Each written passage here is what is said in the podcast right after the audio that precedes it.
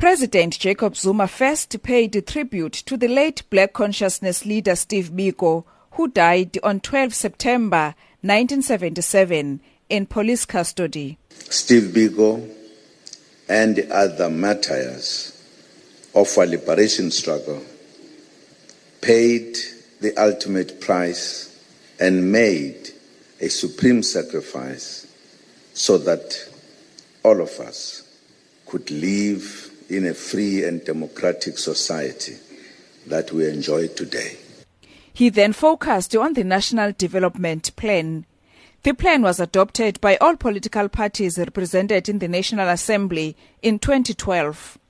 President Zuma says there are some gains made since the implementation of the National Development Plan. He has mentioned, among others, an increase in life expectancy as well as enrollment of children in schools. He, however, says there are some challenges, especially in rural areas. The president says the NDP must be linked to the national budget plans.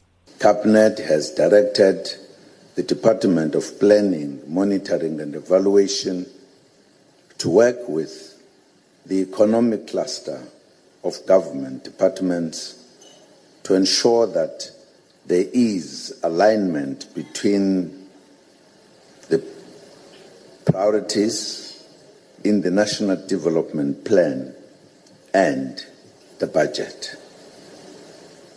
This is an important step because the National Development Plan will remain an empty promise as long as its noble goals are not meshed with the budget commitments. He also mentioned the key priority areas of this blueprint document.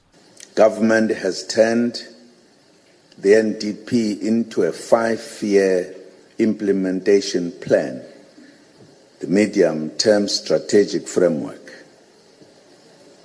The current MTSF 2014 to 2019 has 14 outcomes, which include education, health, safety and security, inclusive economic growth, job creation, infrastructure development, nation building, and social cohesion and social cohesion amongst others.